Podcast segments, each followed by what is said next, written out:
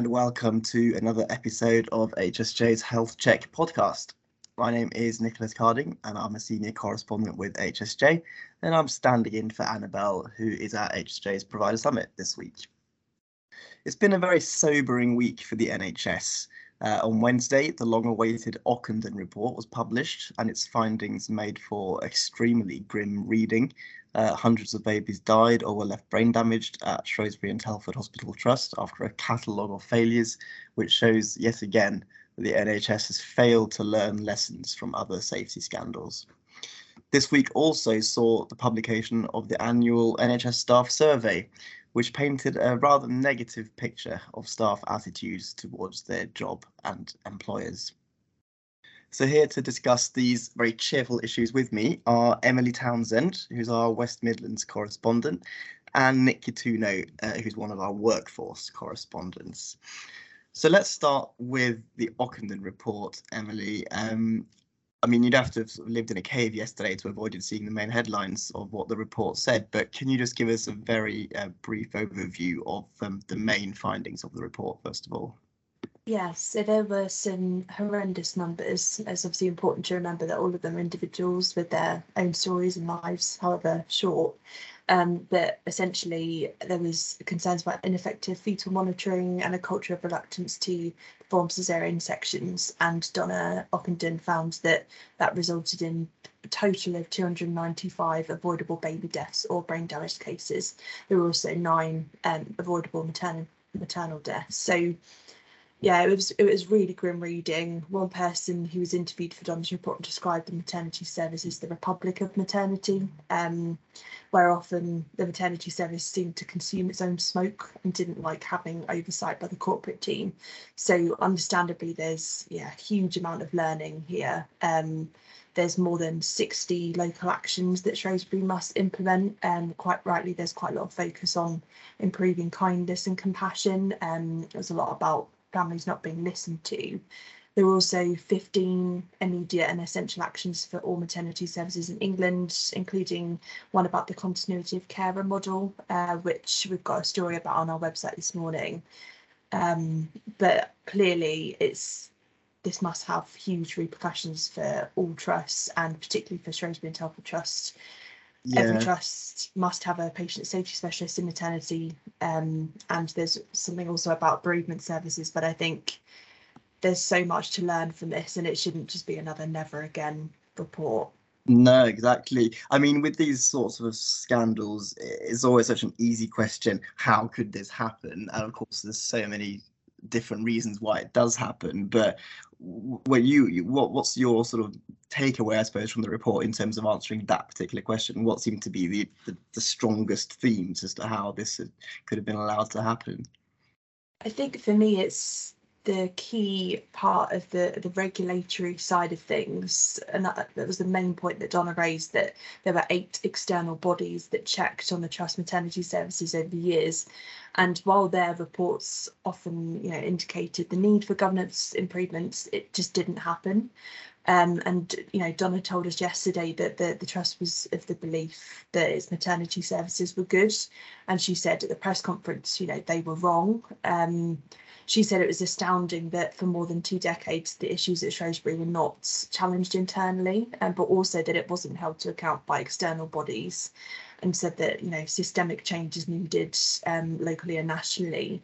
But I think that's the really big thing to look at is that how did this was a huge problem. People were being failed over two decades, and yet lots of reports said they investigated and said, oh, there's some staffing problems, but the overall picture was, oh, the services are good, they're they're functioning properly, but that was totally not the case. So I think there's a lot of questions to be answered by regulators and external bodies as to why they continue to allow this to happen over such a long time.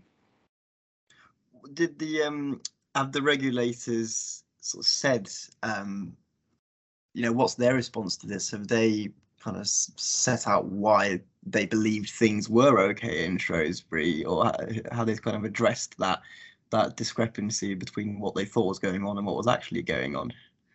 So they haven't addressed, as as far as I know, they haven't addressed directly um, the final Ockenden report, but there was um, the CQC was interviewed for BBC's Panorama um, a couple of weeks ago about um, you know about these subsequent reports, and they were saying that their inspection program in recent years has been quite focused on going and actually speaking to staff on the ground as opposed to just having sort of false reassurances from board level. So they have gone down to the ground and, and spoken to people about their experiences. And obviously, Shrewsbury and Telford was there was, I think it was in 2016 that they were downgraded to requires improvement, and now obviously they are inadequate. So there were some concerns and there was some enforcement action. Um, however, families believe that it's not enough, and, and Donna Ockenden believes that it's not enough. So obviously CQC is not the only regulator. Um, there are a lot of other bodies,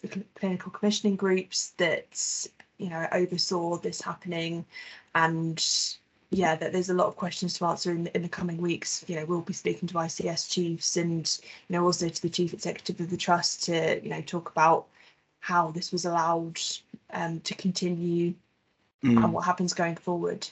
Yeah, just to pick up on one thing you said earlier, which is one of those kind of lines in a report that would stand out to many people when you said that the culture of the maternity department was, I think you said it was like, it was described as the republic of maternity. Um, what what what did the report actually sort of mean when it when it presented that? What what did what was it trying to say about how the system was? What they were saying is that there was uh, them and us style culture. So um, between midwifery and the more senior clinicians. So there was a lot of focus on on midwifery, and obviously with a lot of the failures over the years, there were a lot of concerns over the fact that consultants weren't at midwife-led units and they weren't, you know, brought in when they should have been. But there is clearly quite a gulf between the two departments and it isn't working and um, something isn't working there's lots of staffing issues as there is across the whole NHS, but it does seem to be that in this particular trust there was a real, and that this continues to be, um, you know, a real sort of gap between midwifery and obstetricians and and consultants.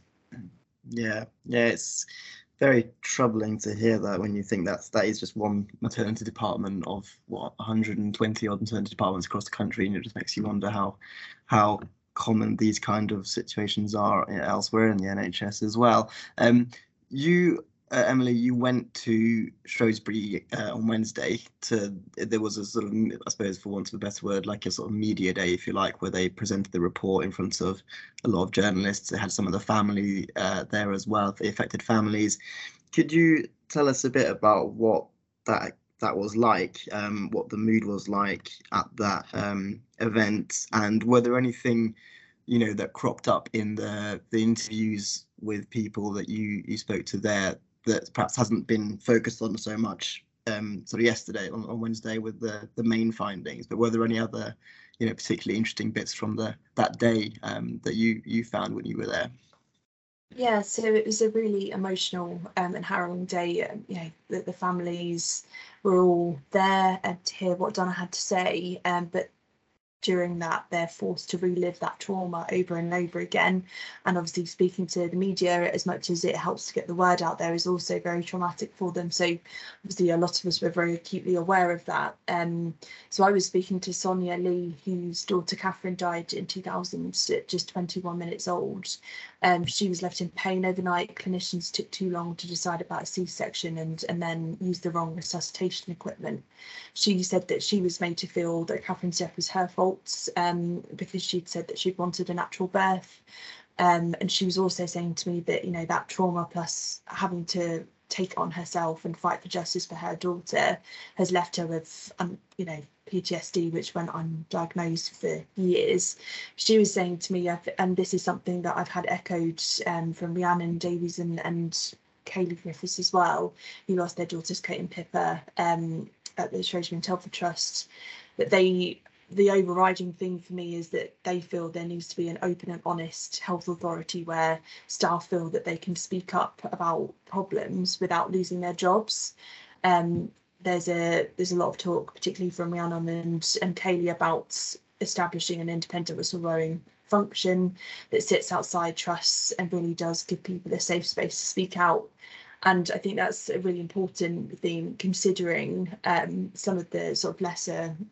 There has been coverage of it, but it's been the headline figures have obviously, understandably, kind of almost, you know, perhaps it's been overlooked in, in a little bit of a way. But it's can I just just check? Um, when you talk about they they're sort of calling for an independent body through which staff can raise concerns. So they are they saying that the freedom to speak up um, isn't isn't working, or you know, because there are obviously already ways in which the NHS staff can um, raise concerns, supposedly without fear of of repercussions. But is it their view that that's it's not enough at the moment? Then that existing channels aren't working at the moment.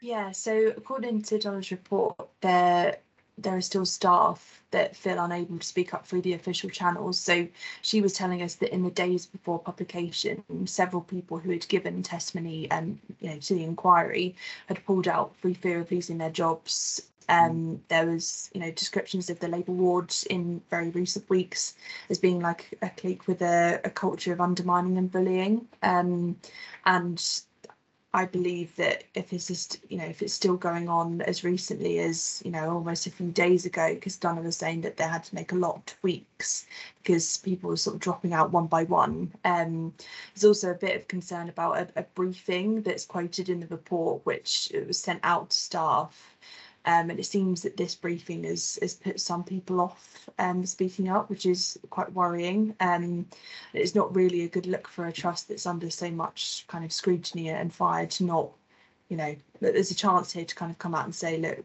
we were wrong and and for staff to to be able to feel like they can speak up about it not to just kind of bury your head in the sand and it does seem a little odd um to put a briefing out to say to staff uh, we don't know what that briefing says. We're, we're going to be looking into that in a little bit more detail. Um, but it is worrying to see that a trust that is under so much scrutiny and it has had this, you know, awful report written about it, to still have staff speaking up problems. Mm. Um, mm. And, you know, that's something that the families are very keen to, you know, that they've spoken to advice over the years and they have established that they had wanted to speak out, but they didn't feel they had a safe space to. Um, so yeah, there's also uh, when I was speaking to so Richard Stanton has you know spoken to various people yesterday. Um, he is the the father of Kate Stanton Davies, um, Rhiannon's daughter, um, they're the two women that kind of started this inquiry and called for it in the first place. He was saying that you know this is a watershed moment for the NHS. There are other inquiries going on in East Kent and Nottingham that they yet to report. Um, however, I think there's also concern about the fact that there was a almost like a revolving door of management at the top.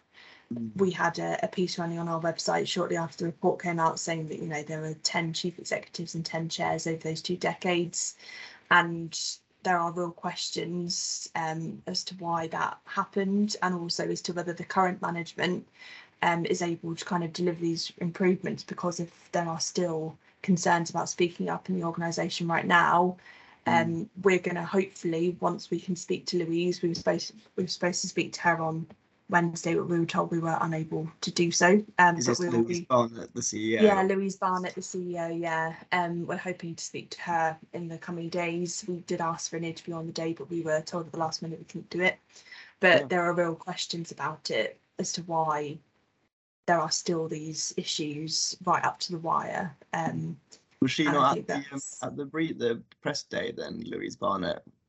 No, so nobody made any statement from Shrewsbury and Telford Trust yesterday um, at the press conference. They did send out a a statement um, and you know they were saying that it was a deeply distressing report and that they were very sorry for the failings um, and there was an interview that she gave to the BBC where she clarified why she wasn't going to meet with the families and that was the question that they had wanted asked. And she said she felt yesterday was a day for the families and for Donna's report and she didn't feel that it was appropriate for the trust to, to meet with them on that day.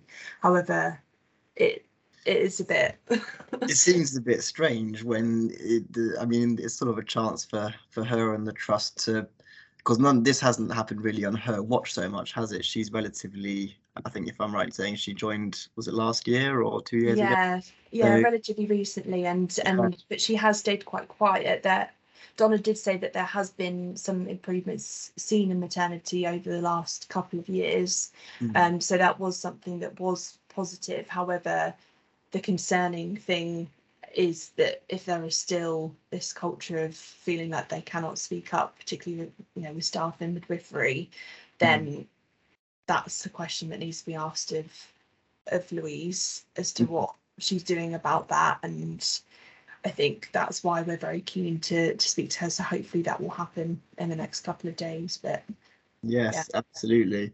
From um, just to change the subject slightly away from Ockenden, um, Emily, you've also reported on another ongoing inquiry into potential avoidable patient deaths, which has happened in, in Essex.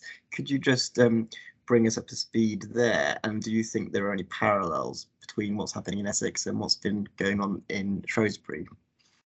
Yeah, so earlier this week we reported how an inquiry into mental health deaths in Essex was aware of 1,500 deaths, and that was a really big jump um, from 25 deaths that were officially probed by police um, in 2018.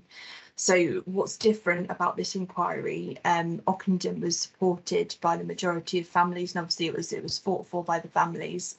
Um, however, this inquiry in Essex is not supported by you know several dozen families. It's non-statutory and that's a really key problem um, for the families involved.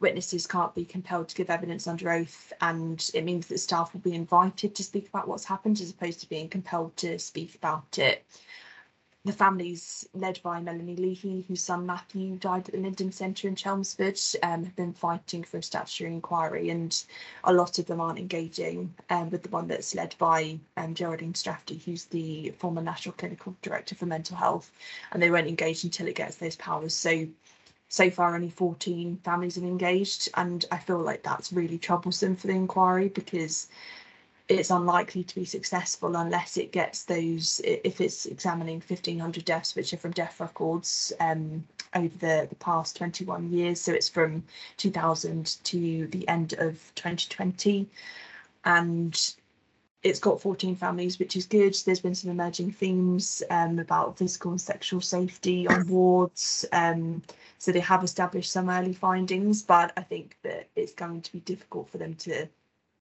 get it to be successful without the majority of the families engaging. Ju- Just very lastly, what's the reason for that inquiry being non-statutory and, you know, compared to the Ockenden inquiry, which kind of got all the resources it needed and seemed to be well supported? What, why is this different when you're still talking about a lot of deaths that are being looked into and it's over broadly the same time period, isn't it? 20 years or so. Yeah, so but I think with with Ockenden, it's there are concerns about leadership and their answerability, I guess. So um, being held accountable. But I do believe that because this has been brought, because Ockenden has been brought by the families and it, it did have that support from the start.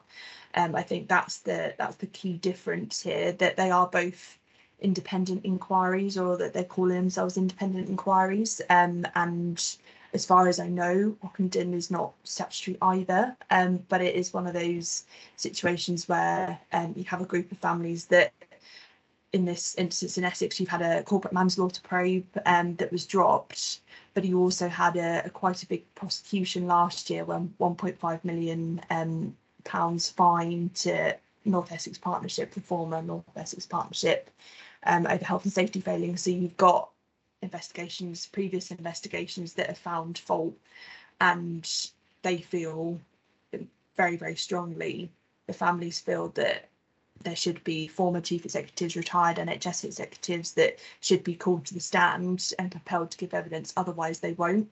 And I think that's the really strong feeling here that they feel that they should be made to answer, um, otherwise they won't engage and nothing will come from it. Mm. Bit of a watch this space as well with the, with the Essex inquiry, but I mean, it's um, it's just a bit depressing when we hear every time there is this kind of you know Ockenden level report and they say it's a watershed moment, and then hey ho, there are suddenly more inquiries emerging in the other places, and it, you just sort of worry that the the circle is being repeated. Um, but we'll move on, um, and I'd like to bring in Nick at this point because Nick, you've been following the NHS staff survey, um, which came out I think on the same day, the same day as Ockenden came out on Wednesday. It was a busy news day uh, for HSJ. So you've been uh, looking at the survey, all of the figures and spreadsheets that come with it can you tell us what the the good news is and what the bad news is, and what is there more of, good or bad? Yeah, so as you say, the the latest NHS staff survey was published at 9:30 uh, yesterday morning, and it provided sort of an insight into the health service, and that continues to feel under pressure and under strain. Obviously, with everything going on with COVID, the usual winter pressures that have come, alongside the general running of, of such a, a large system, uh, the survey was conducted between September and December of 2021, and approximately 650,000 responses were collected um, from the 1.3 million people who were invited to take part. Um, at this time, between September and December, obviously the, the daily COVID hospital hospitalizations were hovering around seven to eight thousand, maybe creeping up to uh, ten thousand at times. And as I said previously, the usual winter pressures will have come around that time. So there's a concoction of that that plays into the sort of context of what was being answered and, and how staff felt at the time. Um, I mean, there's never really a good time to ask uh, staff uh, one of the busiest health services in the world, and and you know conduct one of the largest workforce surveys in the world. And the global pandemic doesn't help that. But uh, that aside, the results were quite bleak. Um, and you can see that from the indicators on motivational morale. Most of them had regressed in some consecutive years, and others to three, four, maybe even five year lows. For example, the percentage of staff that said that they could meet their conflicting demands on time and work had steadily improved between 2017 and 2020, but it regressed to just 43.2% in the latest results. And of course, the coronavirus pandemic would have had a significant effect on that. But it's stark, it paints a stark picture nonetheless. It's not it's not particularly good to see it gradually rise and make steady improvements and then to suddenly plummet um, with with COVID uh, having played sort of a large factor in that. Um, that was just one of them, but there are others. For instance, it was notable as well the proportion of staff that reported ha- having experienced musculoskeletal problems during work activities during the past 12 months, and those that felt unwell due to work-related stress, and even those who had gone into work despite not feeling well enough to perform their duties. Now, for the first two of those three, those are the increase in percentage for the last four consecutive years. But the last, while the last one declined sharply between 2019-20, but shot up massively in 2021. Uh, and when you look at some of the new uh, questions I've introduced this year, we got a glimpse into burnout. Now, burnout is something that has been a concern for leaders throughout the pandemic obviously with the pressure brought on with COVID and working in a in a health service that already struggles with workforce pressures and and pressure on beds and A&E and so on, it's it was interesting to look at this uh, and what the results were. And obviously, Parliament also came up with their report into workforce burnout last June, and the survey found that 46.5% of staff who answered this question felt worn out at the end of the working day or shift. 39.4% said that their work frustrates them, and another 34.3% said they felt burnt out because of their work. On that final question, actually, the survey produced a chart which gave a breakdown by occupation, and more than half of those who answered were operational ambulance staff, followed by registered nurses and midwives at 40.5%, and then nursing and healthcare assistants at 38% medical and dental staff made up a little over 33%, and what the wider survey called wider healthcare team, quote unquote, comprised about 25%. So that kind of gives a general gist of sort of the workforce pressures that staff are facing and what they feel that they're facing, but also some of the physical kind of ailments that they've also been reporting, such as musculoskeletal problems and so mm. on. But if we go to the main findings, one of the most notable ones was the proportion of staff that said that there were not enough staff within their own organizations to do their job properly. So that was at 38.4% in 2020, but it dropped to 27.2% in 2021. That's an 11 percentage points decline, with the biggest slump seeing in the ambulance sector. And if you look among ambulance trust staff, it fell from 36.7% to 20.3% the following year. The the one that stood out was the proportion of staff that would recommend their organization as a place to work. So that was 66.8% in 2020, but it declined to 59.4% the following year. So, mm.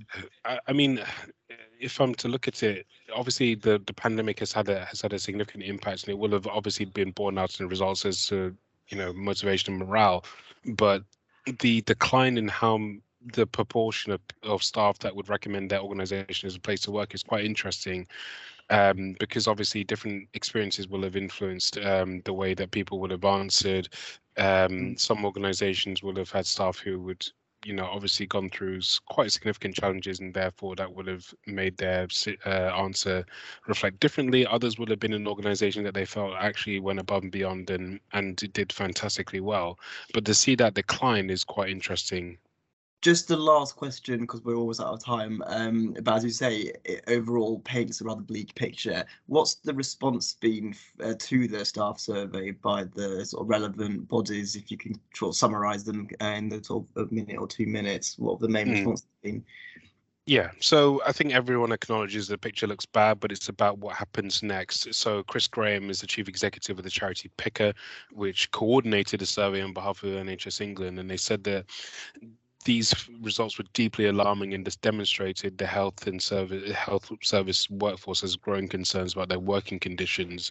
And he highlighted um, that 11% drop in people who felt that there were not enough staff in their organizations to do their jobs properly. Tim Gardner, a senior policy fellow at the Health Foundation, said that this was the signal needed for MPs to vote on that amendment that I just talked about, and that would have required the Secretary of State to publish independently verified assessments of past and future workforce needs. But as we now know, that was voted down in the same evening of the staff survey, and obviously to much disappointment.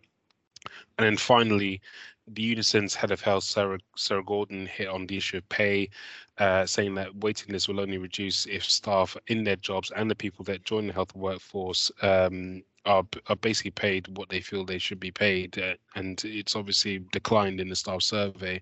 And she thinks that swift action on paying an urgent retention package is required.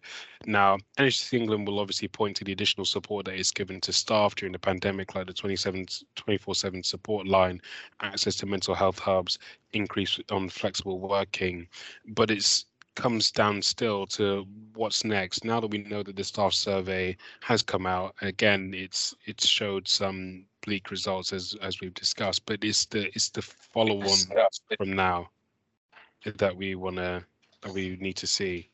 Brilliant. Okay, thank you very much for that, Nick. Uh, very comprehensive summary, and as you say, very kind of sobering picture overall and lots more we could have discussed, but we are out of time. So um, thank you very much, both Nick and Emily, um, for coming on the podcast to talk about these issues. Um, HSJ's Health Check podcast is available on all the main podcast streaming websites. And please feel free to get in touch with your suggestions for what we should talk about by emailing annabelle.collins at wilmingtonhealthcare.com. Thanks very much for listening, and we'll be back next week.